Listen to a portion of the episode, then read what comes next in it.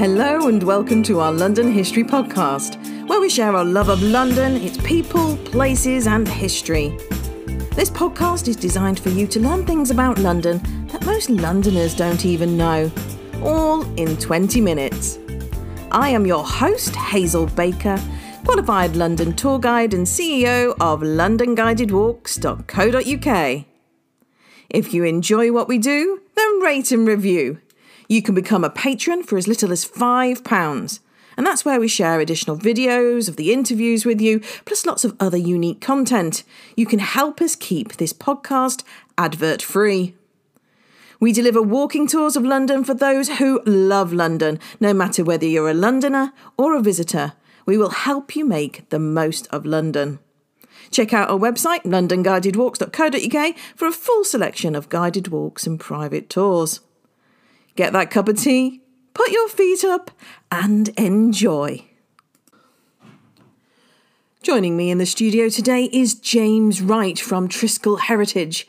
He's an award winning buildings archaeologist.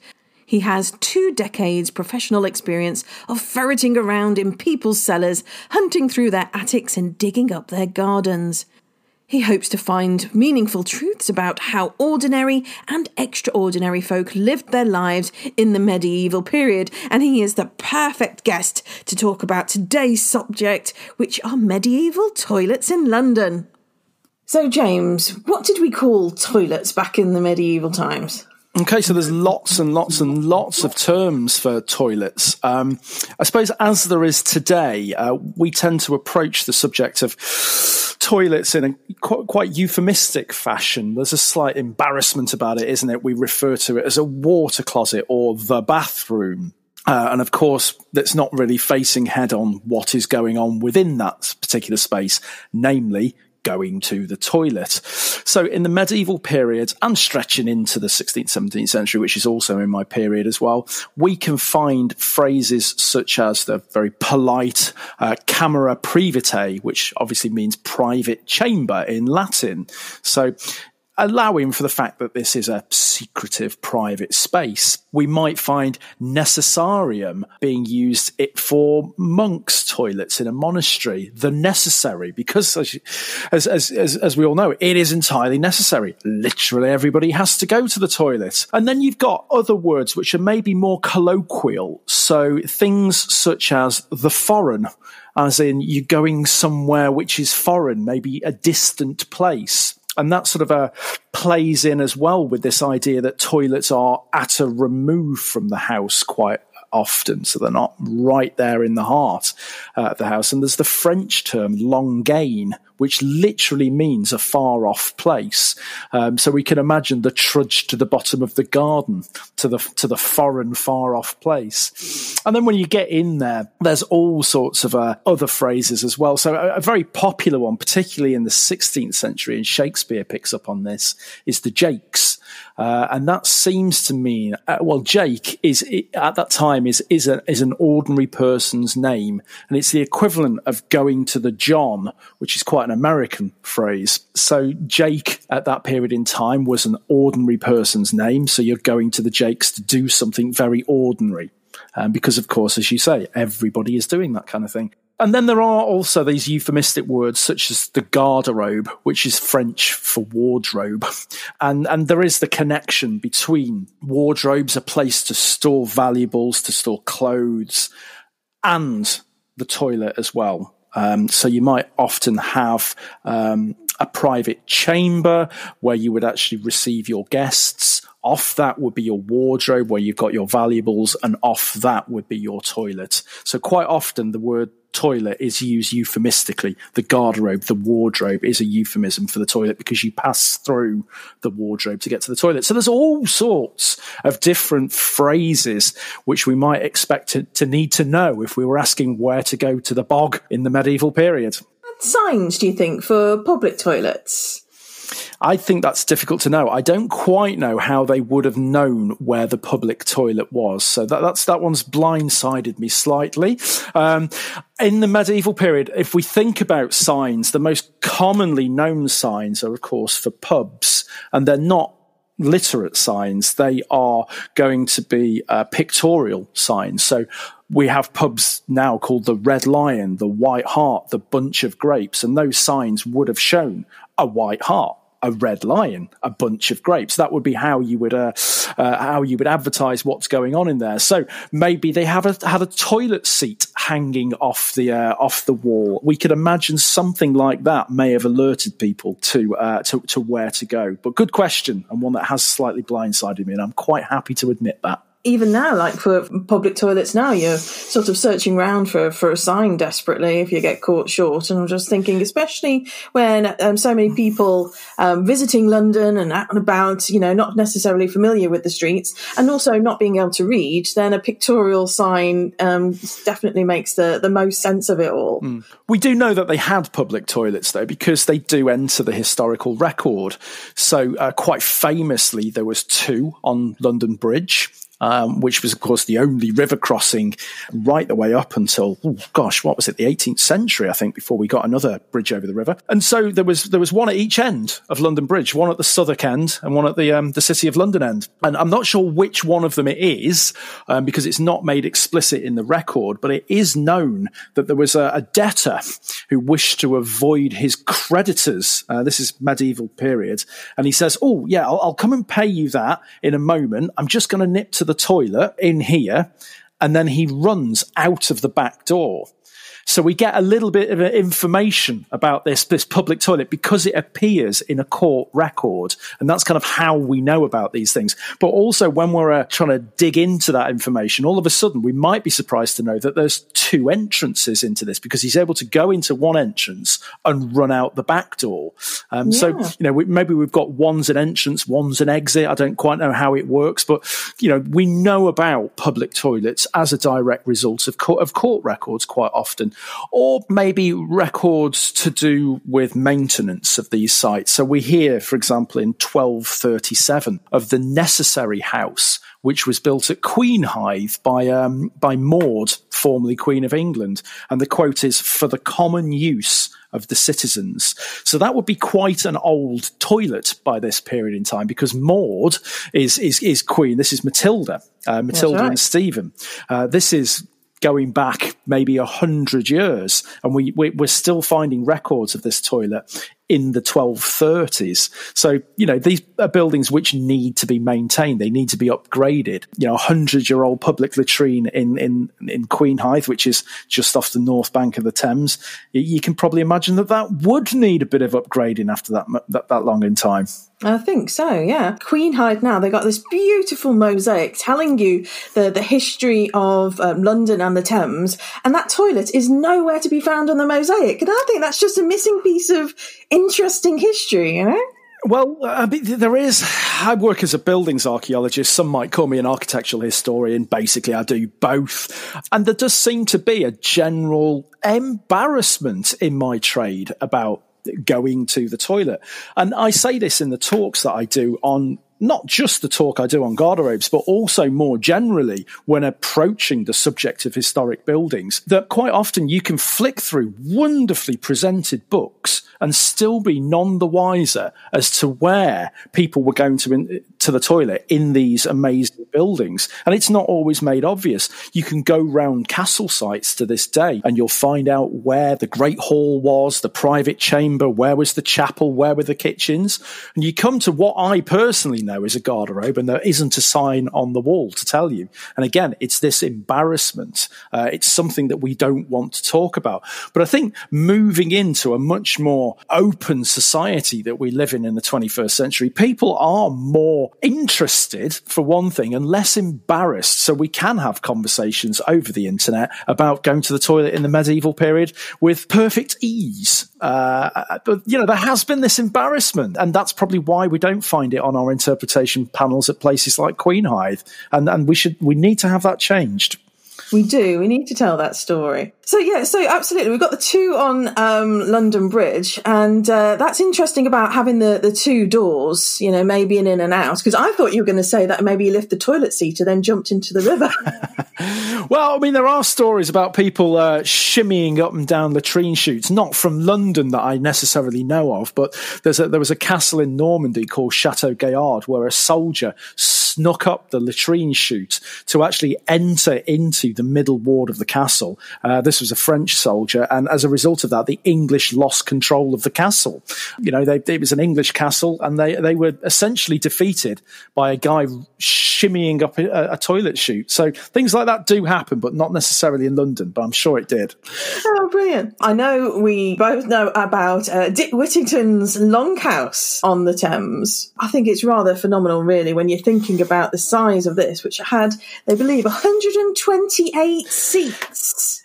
Think of yeah. that as a monster. Yeah, this is this is one of those vast public toilets, which is part of a, a, what you might call civic philanthropy. Dick Whittington, of course, famously Lord Mayor of London. Around the time when he was busy being Lord Mayor of London, the, the facilities are actually also upgraded at the London Guildhall as well. So again, civic toilets. Whittington and and the people in his time frame, the sort of early 15th century, do seem to have been quite interested in providing amenities for people to go to the toilet. Can you imagine just how many seats that would have been? We don't necessarily know if there were stalls between them, so it might have been quite a public environment. There is also some internal evidence for that, that they were actually segregated as well. So there was actually male and female access. So we're getting an, an idea of the direction that public toilets later went in, where you get very separate spaces technically, I suppose, separate buildings, all rooms within buildings. And that seems to have been the case in the early 15th century with Whittington's uh, longhouse as well. Yeah, I, I, have read on several different sources that it was split 50 50 mm. uh, for men and women, which even nowadays that isn't. When you think of urinals and cubicles for men, we don't get the same output opportunities on, on our side. So uh, maybe the medieval uh, people doing it a little bit better than we are now. Yeah, all good there. Well done, Whittington. He was a, a, a man ahead of his time, it would seem. He was indeed. I don't know if you've been to uh, the Museum of London, James, but uh, they did a Lost Rivers exhibition back in 2019, and they had there a, a three-seater communal toilet seat. Yeah, so I did used to work for the Museum of London. Um, I worked for their archaeology department until uh, the uh, what became MOLA, Museum mm-hmm. of London Archaeology, separated from the museum. And then I carried on working for MOLA. And of course, the uh, toilet seat, which was discovered, uh, I think, on the banks of the Fleet uh, right, yeah. in an excavated context, is on display. I mean, it was in their stores for a very long period of time and then was eventually brought out. It was discovered in the late 70s, 80s, something like that, and was eventually brought out. And it is this wonderful, long, rectangular piece of timber where you can very clearly see where certainly two of the holes survive in this toilet, and then there's a third one which is quite fragmentary. It's in quite a, it's been stabilized that the, the, timber has, but it is in quite a fragmentary condition. But yeah, it gives you this this this feeling, this idea for what it must have been like to sit in Whittington's longhouse because the seats are quite close together.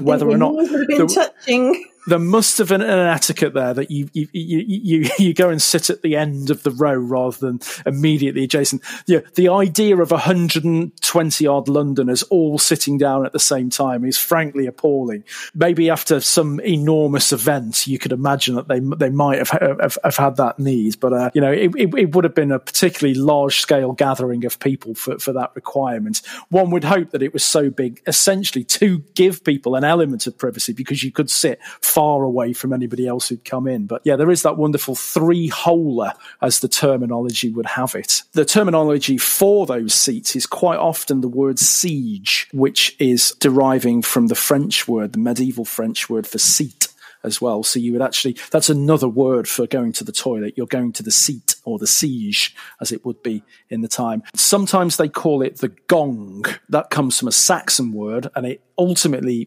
derives uh, the word for, for, for going.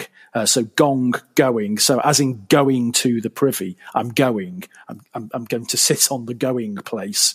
Uh, so those are some of the words again that we used for the physical manifestation of the seat, which also go on to become uh, euphemisms for the toilet as well. And then gong farmers as well. Then use it that same gong. So the gong farmer or the gong farmer is a job. It's a legit job that you can get in the medieval period, and your job is to clean out the toilets. So many of these latrines, you have a, a shaft and you sit above the shaft and the, the excrement, the effluent drops down the shaft. And, it, and there's lots of different ways that they deal with that. Sometimes it goes into the river, presumably those at London Bridge. Sometimes it overhangs maybe a, a conduit, a water channel, something like that. In some places, it goes directly into the moat if you're in a castle. But in many places, it's going to go into a cesspit and that cesspit will have an arch, and the, the gong farmer, the gong farmer, can actually go in there with his shovel and his bucket and actually clear that out. That's a that's a job that you get in the medieval period,